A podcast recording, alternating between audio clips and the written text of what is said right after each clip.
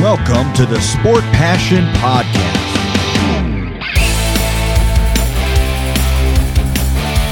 And here is your host, Lars Marendorf.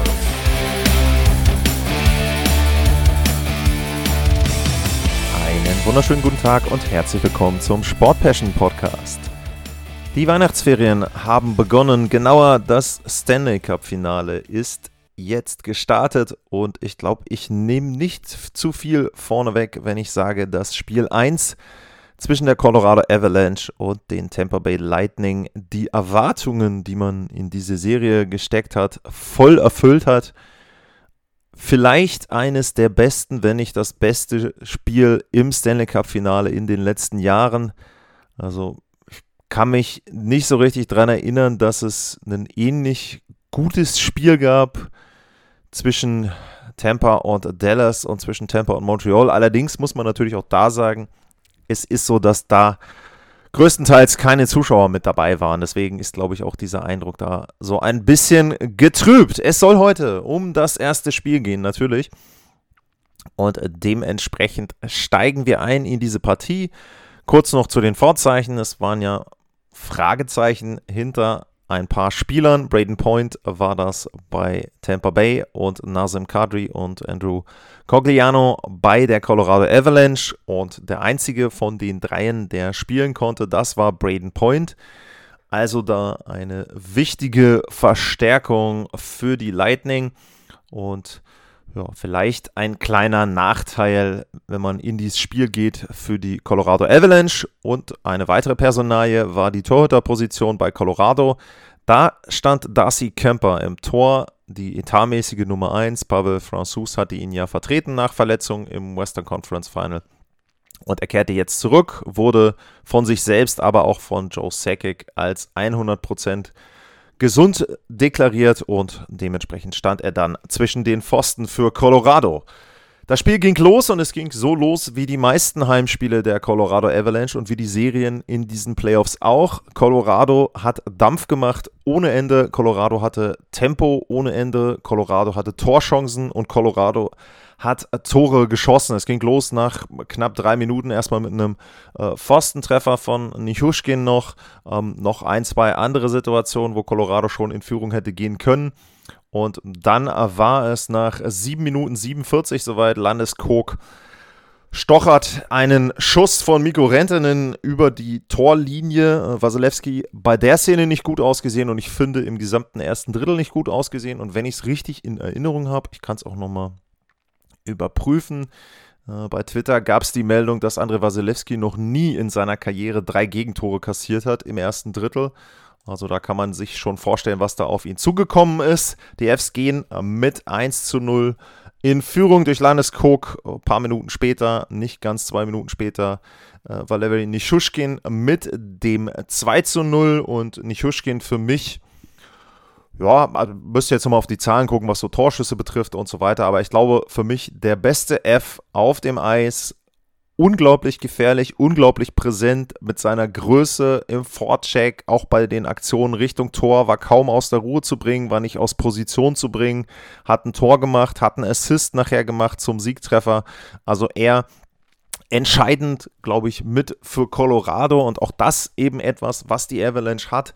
Diese Tiefe an Spielern. Ähm, Landeskog hat ein Tor gemacht. Ähm, nachher ist es Leckonen, aber zum Beispiel äh, Kane McCarr bleibt ohne Punkt, Devon Taves bleibt ohne Punkt, Nathan McKinnon bleibt ohne Punkt in der Partie und trotzdem machen sie vier Tore und gewinnen. Also das schon mal auch da wieder äh, vorweggenommen. Sehr, sehr bemerkenswert, wie tief Colorado ist. Sie gehen 2-0 in Führung und alles läuft für die Fs und dann fällt ja zufällig ein Tor durch äh, Niklas Paul, aber der hat natürlich schon seine Qualitäten in den Playoffs bewiesen. Ähm, ich weiß gar nicht was, Hetman oder Point, einer von beiden schnippt den Puck irgendwie so nach vorne. Ähm, Paul gegen äh, Johnson da und ähm, ist dann spritziger, ist schneller und hat dann sehr, sehr viel Glück. Also auch das war wieder bei Twitter, wurde dann da draußen ein Riesentor gemacht. Also sein, sein Effort ist, ne, der Einsatz ist sehr, sehr gut, aber er hat einfach nur Glück, weil in seiner ersten Bewegung würde der Puck dann nach außen wegfliegen und Johnson legt ihm den quasi nochmal auf den Schläger und dann trifft er den irgendwie zweimal in der Bewegung. Der flippt genauso hoch, dass er über den Schoner von Darcy Kemper geht. Da könnte ich noch sagen, Kemper sah vielleicht nicht ganz so gut aus, weil er sich ein bisschen überlegt hat, wohl ob er rauskommt ich sage es jetzt mal so, der Verteidiger ist direkt daneben. Im Grunde hätte Johnson den klären müssen. Also würde ich da in der Szene Körper keinen Vorwurf machen. Etwas überraschend dieser Treffer, aber es war auch bei zwei, drei anderen Gegenangriffen von Tampa so, dass sie immer irgendwie gefährlich wirken. Also Colorado hat ganz klar das Spiel dominiert im ersten Drittel, sie waren ganz klar besser, aber man hat die Gefährlichkeit von Tampa, glaube ich, trotzdem immer irgendwo gemerkt, immer unterschwellig war das Ganze da. Und dieses 1 zu 2 entsprach dann eben auch so ein bisschen diesem, ja, sag ich mal, dieser gefühlten Gefahr immer wieder, dass Tampa bei den Gegenangriffen da durchaus auch selber ein Tor machen kann. Aber Colorado hat sich nicht groß rausbringen lassen durch dieses 1 zu 2 weiter sehr, sehr gut gespielt im ersten Drittel. Und dann gab es erstmal eine Strafe wegen Tripping. Ähm, da war es so, dass im Grunde äh, zwei Spieler, ähm, Sergachev und ich weiß gar nicht, ich glaube, Point war es auf der anderen Seite, McKinnon ähm, ein Bein gestellt haben. Ich weiß gar nicht, ob das dann da so regeltechnisch möglich wäre, dass da wirklich zwei in einer Szene eine Strafe bekommen. Auf jeden Fall ganz klares Tripping da und zwei Minuten für Sergachev. Und kurze Zeit später gab es einen Tripping Call gegen Anthony Cirelli, ähm, zwei Minuten äh, gegen Makar. Da hat sich John Cooper extrem drüber aufgeregt. Muss ich sagen, fand ich extrem drüber, dass er sich da aufgeregt hat. Denn für mich ist das auch ein klarer Tripping Call. Natürlich ist es so, dass McCarr auf on the edges, dass er sozusagen schon schräg steht mit dem Schlittschuh, aber ich muss halt eben in der Szene dann gerade auch in Unterzahl einfach aufpassen, dass ich da nicht meinen eigenen Schläger reinhalte. Ähm, also das sind für mich zwei Minuten gewesen. Dann muss man noch dazu sagen, in dem 5 gegen 3 gab es auch nochmal auch einen Can-Call, einen Tripping gegen McKinnon. Also auch da hätte sich Temper nicht beschweren können, wenn es da die nächste Strafe gegeben hätte. Fand ich aber auch okay, dass man die nicht gegeben hat. Was ich Temper zugute halten muss, es gab eine ähnliche Szene im letzten Drittel, da gab es keine Strafe. Das war ein Tripping gegen Point. Ich weiß nicht, welcher F das war. Keine Ahnung, ich würde jetzt mal erstmal vermuten Manson. Ähm, aber auch da war es eben so, ähm, dass uh, da dann kein Call erfolgt ist. Und da muss ich sagen, da hätte ich verstanden, wenn John Cooper sich da extrem drüber aufgeregt hätte, weil das war für mich ähnlich wie die Szene mit Makar. Wenn man das konsequent pfeift, hätte man da auch eine Strafe geben müssen. Aber in dem Fall eben dann 5 gegen 3 für Colorado. Nicht ganz zwei Minuten, aber ziemlich lange. Am Anfang hat es Tampa gut verteidigt, zwei, drei Chancen, um auch da für die Avs. Aber man hat dann eben gemerkt, je länger natürlich dieses 5 gegen 3 dauert und je äh, länger die Spieler auch auf dem Eis sind von Tampa, und sie haben es nicht geschafft, den Puck ein einziges Mal rauszukriegen, was bei 5 gegen 3 ja auch immer schwierig ist. Ähm, sie wurden einfach müde. Colorado hat immer mehr Druck entwickelt und letzten Endes ist es dann so, ähm, dass es da, ja, ich will mal sagen, eine Art äh, Schusspass gibt von äh, Rantanen auf Lekkonen und der macht sein Tor äh, mal wieder, Powerplay-Tor 3 zu 1 für die Fs. Und ich würde sagen, nach dem ersten Drittel war Tampa Bay mit einem 3-1 gut bedient. Und aus Sicht von Colorado muss man sagen, es war vielleicht sogar fast schon zu wenig. Äh, man hätte diese Partie auch durchaus in den ersten 20 Minuten entscheiden können. Äh, wie gesagt, das einzige Tor, was Tampa hatte, war durch Fehlverhalten von Colorado ähm, verursacht worden. Schön gemacht von Paul, auch guter Einsatz, aber da muss Colorado und in der Person dann eben Johnson das einfach klären. Ähm, die zweite Phase, wo man ein bisschen Offensive von äh, Tampa gesehen hat, war das Überzahlspiel. Das war eine vollkommen überflüssige Strafe von Manson da an der blauen Linie des Gegners äh, Stock gehalten. Also das darf man sich nicht leisten, wurde nicht bestraft. Gutes äh, Penalty-Killing da von Colorado. Aber das war es im Grunde auch schon, was man von Tampa gesehen hat. Die waren, würde ich sagen, erstmal überfordert, vielleicht auch überrascht. Wobei das würde mich dann wiederum verwundern, denn Colorado ist bisher zumindest ähm, die Spiele, die ich gesehen habe, immer so rausgekommen. Ausnahme vielleicht Spiel 2 gegen St. Louis, aber ansonsten haben sie zu Hause immer sehr, sehr viel Dampf gemacht zu Beginn. Und ähm, ja, vielleicht sieht man da aber einfach auch den Unterschied zwischen den Rangers und Colorado und zwischen der Art, wie vielleicht in der Eastern Conference gespielt wurde und eben jetzt im Westen. Viel, viel Speed, viel Tempo, immer draufgehen, viele Pucks auch erobert von Colorado, auch Cycle gehabt, ähm, immer wieder dann auch in der Zone von Tampa sich festsetzen können. Sehr, sehr gutes erstes Drittel von Colorado, aber wie gesagt, nur muss man dann sagen, aus Sicht der Fs 3 zu 1 vorne. Natürlich war es so, nach dem ersten Drittel konnte man damit rechnen, dass Tampa Bay Anpassungen vornimmt, dass John Cooper Anpassungen vornimmt, dass er vielleicht auch rein ein bisschen umstellt, dass er versucht dort auch andere Kombinationen einzusetzen. Und auf der anderen Seite, zumindest ging es mir so, war klar, dass es Anpassungen geben wird und dass Colorado eben auch auf diese Anpassungen reagieren muss. Und genauso positiv wie das Drittel Nummer 1 für Colorado losging, so ging Drittel Nummer 2 los, aber für die Tampa Bay Lightning. Die haben sofort Dampf gemacht, die haben das gemacht, was Colorado gemacht hat. Nicht ganz so mit der Geschwindigkeit, aber eben auch sehr, sehr gut dominiert. Die hatten auch gleich ersten anderthalb, zwei Minuten Chancen. Sie hatten einen Pfostentreffer, meine ich, außen, wo äh, den noch ähm, an den Pfosten gelenkt hat. Und ähm, ja, also das war schon äh, so, dass äh, Tampa da sehr, sehr gut äh, drauf war. Sie hatten auch noch ein Überzahlspiel mal wieder äh, wegen zu vielen Spielern ähm, auf dem Eis von Colorado. Die zweite, sage ich jetzt mal, überflüssige Strafe von Colorado, äh, die sie dort äh, genommen haben. Und da war es dann so, ja, das Penalty Kill hat wieder ganz gut gearbeitet für die Avalanche und da habe ich dann so gesagt, okay, jetzt, wenn sie das geschafft haben, dann können sie langsam wieder in den Fluss reinkommen und es wirkte auch so dann, dass Colorado äh, so ein bisschen dann sich dem von dem Druck befreien konnte, den Tempo ausgeübt hat, die ersten Minuten. Was man dazu sagen muss, was im zweiten Drittel immer mit dazu kommt, das ist immer ein Faktor, sind die langen Wechsel. Was heißt langer Wechsel? Das heißt, wenn du als Verteidiger tauschen möchtest, wenn du als Verteidiger raus möchtest, dann hast du im zweiten Drittel immer den längeren Weg zur Bank. Das heißt, entweder gehst du ein Risiko ein, weil du eben dann entsprechend ja, einen Verteidiger oder wenn beide wechseln wollen, sogar zwei Verteidiger weniger dann äh, auf dem Eis hast. Oder aber du hast das Risiko, dass du lange in deiner eigenen Zone festhängst oder im, im Mitteldrittel dann, weil du keinen Wechsel fahren kannst, weil du immer die lange Entfernung hast, um dann entsprechend auf deine eigene Bank zu kommen und dort zu tauschen. Und das könnte vielleicht auch einer der Gründe gewesen sein, warum es dann diese Strafe für Colorado gab. Ähm, da hätte ich mir übrigens gewünscht, das habe ich bei Sky ähm, gar nicht so richtig mitgekriegt, äh, beziehungsweise auch bei den amerikanischen Kollegen nicht, dass es da eine Grafik gegeben hätte, dass man das kurz gesehen hätte. Wir machen das ja des Öfteren mit 1, 2, 3, 4, 5, 6.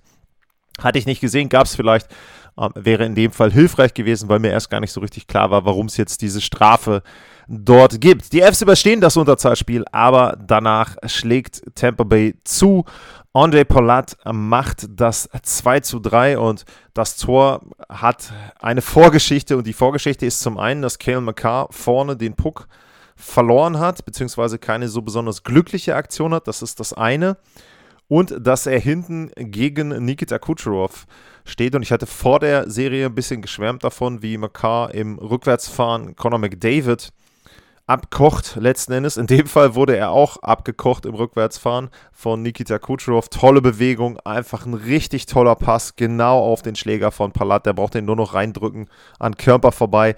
Es steht 2 zu 3 und äh, knapp eine Minute später steht es 3 zu 3. Sergachev mit dem Ausgleich ein ähnliches Tor wie das Tor, was er gegen New York erzielt hat. Viel Verkehr vor Darcy Kemper, viel unterwegs. Der Schuss ist dann letzten Endes nicht abgefälscht, sah ein bisschen so aus für mich, aber Kemper sieht den spät.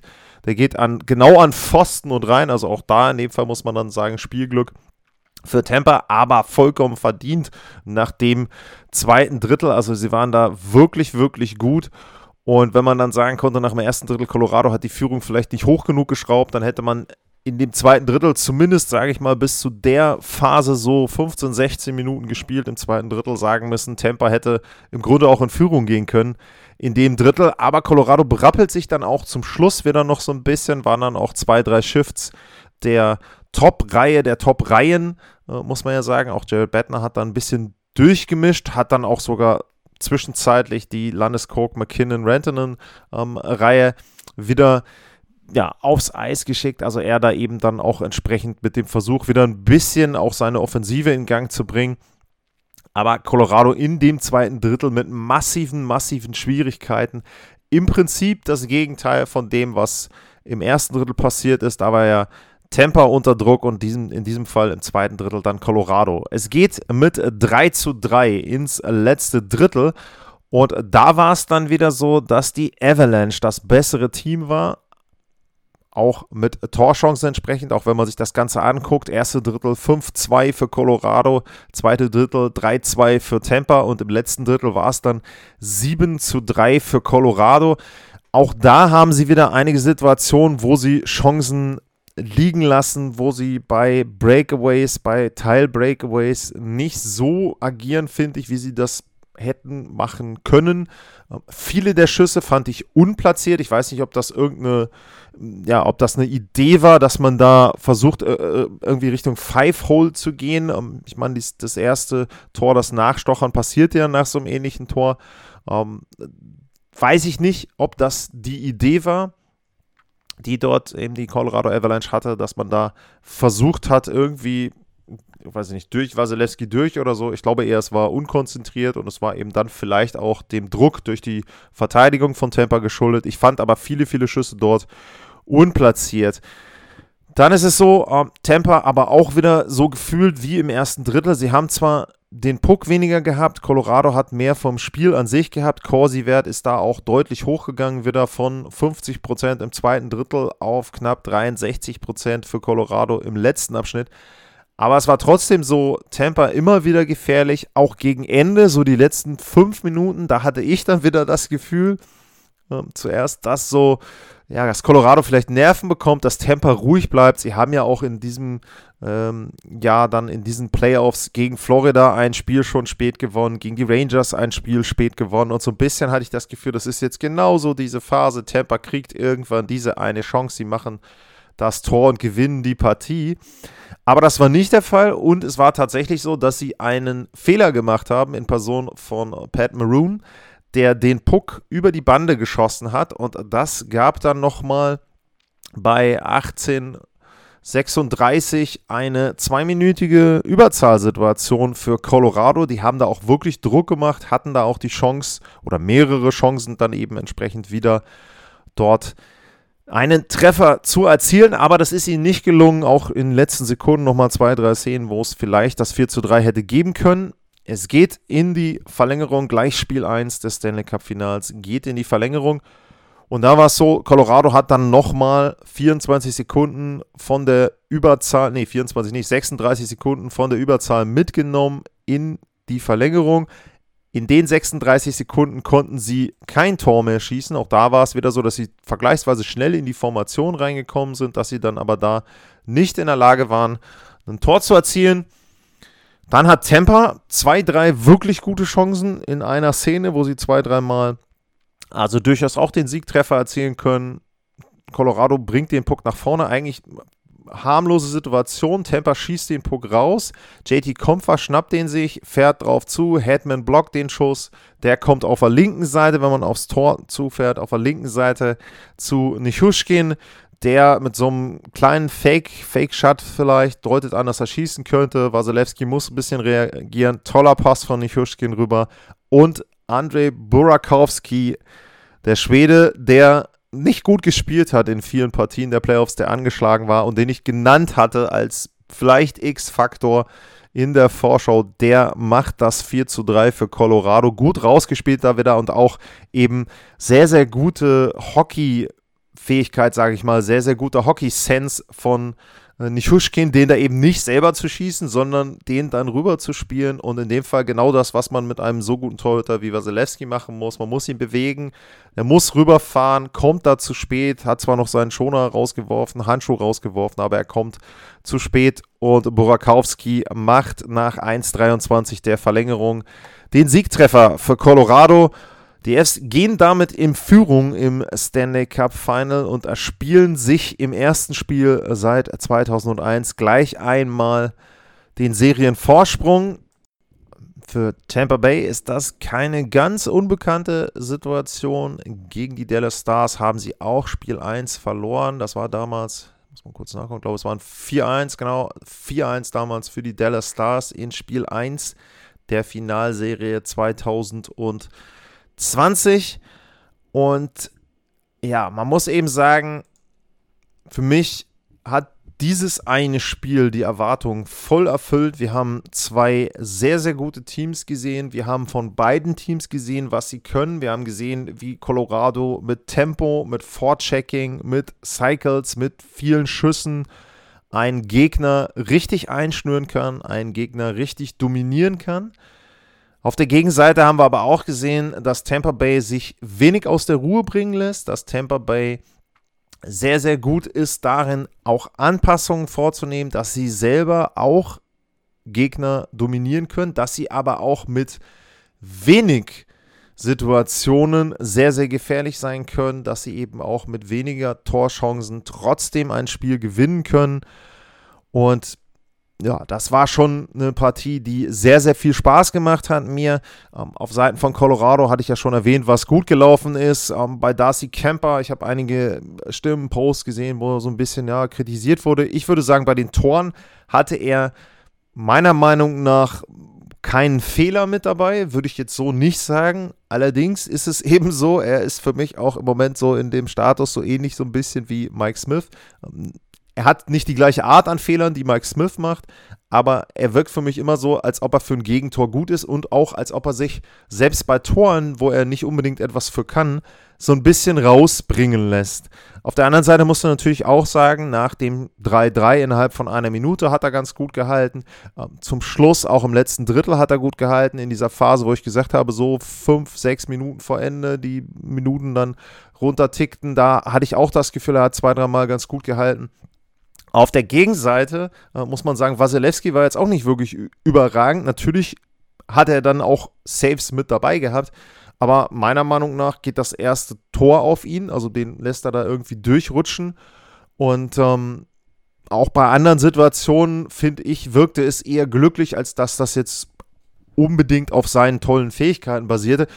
Ist aber auch nicht schlimm, finde ich auch nicht schlimm, denn das hatte ich ja auch gesagt in der Vorschau, die Colorado Avalanche sind nun mal ein Team, die anders spielen und die tiefer besetzt sind als das, was Tampa bisher hatte.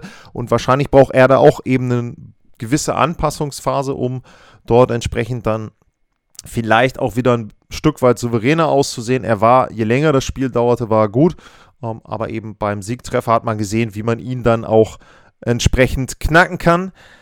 Ansonsten, was gibt es noch zu sagen? Colorado die Strafen, also zumindest zwei davon, fand ich überflüssig. Too Many Men on the Ice natürlich. Auch die von Manson war überflüssig. Manson wirkte auch für mich eher so ein bisschen wie ein Unsicherheitsfaktor. Ich meine auch, Jared Bettner hat zwischendurch ein paar Mal umgestellt. Ich habe Byram äh, gesehen mit Makar zusammen. Das ist eben etwas, was er dann auch macht, wo er dann versucht, eben die Paare anders zu machen. Zu Makaris zu sagen, er hatte ein paar gute Aktionen dabei, er hat jetzt keinen Punkt gehabt, auch kein, ähm, natürlich dann entsprechend auch kein Tor. Was mir dabei aufgefallen ist, er hatte auch ein paar Situationen, wo er versucht hat, mit seinen Schlittschuh-technischen Fähigkeiten eine Situation zu lösen. Ich fand aber, dass das das ein oder andere Mal überflüssig war und ich finde auch, dass in, ein, in der Folge einer dieser Szenen eben dann das 2-3 entstanden ist. Also das kann er sich vielleicht gegen andere Gegner leisten, gegen Tampa Bay wahrscheinlich eher nicht. Auf deren Seite muss ich eben sagen, hatte ich vorhin schon auch schon kurz ausgeführt, es überrascht mich, dass sie mit der Geschwindigkeit nicht so zurechtgekommen sind, die Colorado hatte. Und äh, dass sie da eben Probleme hatten. Sie hatten selber eben auch die Strafe von Maroon zum Schluss. Klar, kann immer passieren, aber das sind eben Dinge, die dir dann in dem Fall so ein Spiel, ja, sie haben das Spiel haben sie dadurch nicht verloren, es fiel ja kein Tor in Überzahl, aber es ist natürlich dann auch wieder kräftezehrend, auch kurz vor Ende eben statt selber nochmal Druck zu machen, dann eben entsprechend ein Überzahlspiel für einen Gegner. Was ich bei Tampa auch gesehen habe, ist, dass sie für mich so ein bisschen im Überzahlspiel lax wirkten mag aber auch daran liegen, dass Colorados Penalty Killing, glaube ich, je länger die Saison dauert, auch immer besser wird. Aber ich fand eben auch, dass zum Beispiel auch im ersten Drittel das Überzahlspiel von Tampa nicht so war, wie wir das schon gesehen haben in den letzten Jahren, ähm, auch in diesen Playoffs teilweise. Aber das Powerplay ist nicht so überragend wie jetzt 2020, 2021. Also ähm, das mag auch eben ein Effekt sein, dass sie dieses Jahr nicht ganz so gut da drauf sind. Ähm, kann auch daran liegen, auch das natürlich ein Erklärungsversuch, dass Braden Point eben zwischendurch verletzt war, dass er auch erstmal wieder sich ein bisschen finden muss. Ich hatte das ja erklärt, dass Perry die Rolle so ein bisschen übernommen hat. Ich habe jetzt leider da gar nicht speziell drauf geachtet, ob sie das wieder getauscht haben, ob sie da eine Kombination äh, versucht haben. Also ja, auch bei ähm, bei den äh, Lightning gab es dann ein paar Punkte, die man kritisieren muss. Wenn man sich die Heatmap anguckt, was die Schüsse betrifft, dann ist schon auffällig, dass Colorado sehr, sehr viel mehr vorm Tor agieren konnte, vorm Slot, auch, ich sag mal, zwischen den Bully-Punkten viele, viele Abschlüsse hatte und dass sie da eben in der Lage waren, mehr zu kreieren. Bei Tampa Bay ist es eher so einmal die Seite, wo dann das Tor von Sergeyev fiel, ähm, also das von weiter hinten geschossen wurde, aber eben dann auch natürlich vorne vorm Slot. Die beiden anderen Tore fielen ja da. Nur muss man sagen, dass sie vielleicht eben in dem Bereich High Slot noch nicht so viel Offensive generieren konnten, wie sie das auch in manch einem Spiel ähm, machen konnten. Es war für mich ein faszinierendes Spiel, viel, viel hin und her. Man gab immer so Phasen, wo man gedacht hat, okay, jetzt kippt es in die eine Richtung, jetzt kippt es in die andere Richtung. Ähm, sehr, sehr intensiv für ein erstes Spiel, glaube ich. Und ja, macht einfach Lust auf mehr, finde ich vor allem natürlich für neutrale Hockey-Fans, glaube ich, dass die da sehr, sehr viel Spaß dran haben an dieser Serie. Macht Werbung fürs Hockey, natürlich Glück auch für die Kollegen in den USA, dass äh, so eine Serie dann direkt gleich mal ähm, dort eben entsprechend bei ESPN ähm, und bei den großen Stationen läuft. Also das ist schon etwas, äh, ja, da war vieles mit dabei, was Spaß gemacht hat. Für Spiel 2 der Ausblick, es sind jetzt drei Tage Pause. Äh, da kann man jetzt natürlich drüber diskutieren, auch wieder, für wen ist das ein Vorteil, für wen ist das ein Nachteil. Ich erwarte sicherlich nicht, dass Tampa wieder so überrannt wird im ersten Drittel von Colorado. Ich glaube, dass sie da schon ähm, Anpassungen vornehmen, aber das muss eben auch Jared Bettner und dem Coaching-Staff der Avalanche klar sein. Also auch die müssen dann eben sich entsprechend überlegen, okay, das lief gut, aber das ist, ist vielleicht etwas, was Tampa auf die eine oder andere Weise rausnehmen kann.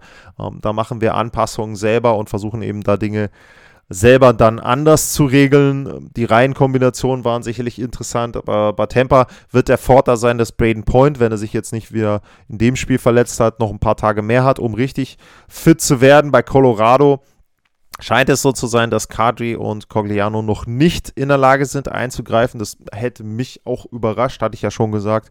Der Heilungsverlauf bei einem Bruch, den würde ich nicht so kurz sehen, wie er, wie er jetzt wäre. Also ich sag mal so knapp zwei Wochen würde ich da, glaube ich, schon rechnen. Natürlich bei Profis, also äh, keinem, keinem Amateur würde ich empfehlen, nach zwei Wochen mit dem Bruch schon wieder irgendwas zu versuchen. Ähm, das wird ein Nachteil sein für Colorado, aus deren Sicht kann man sagen, positiv, wir haben ein Spiel gewonnen ohne Kadri.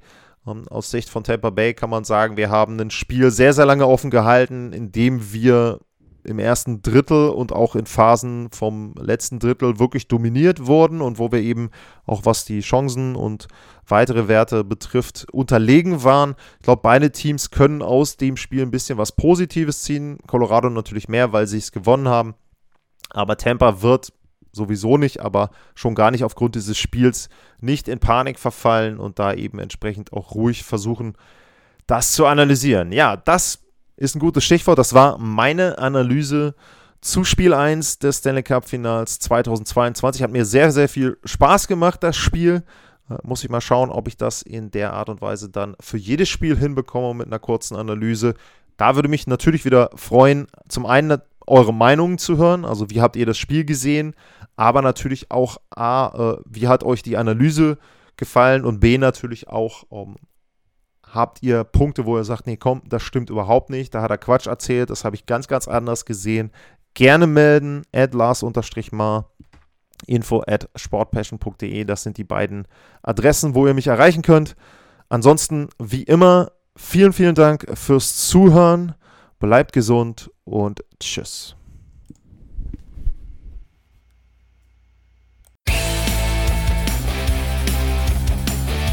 Sportliche Grüße. Das war's, euer Lars.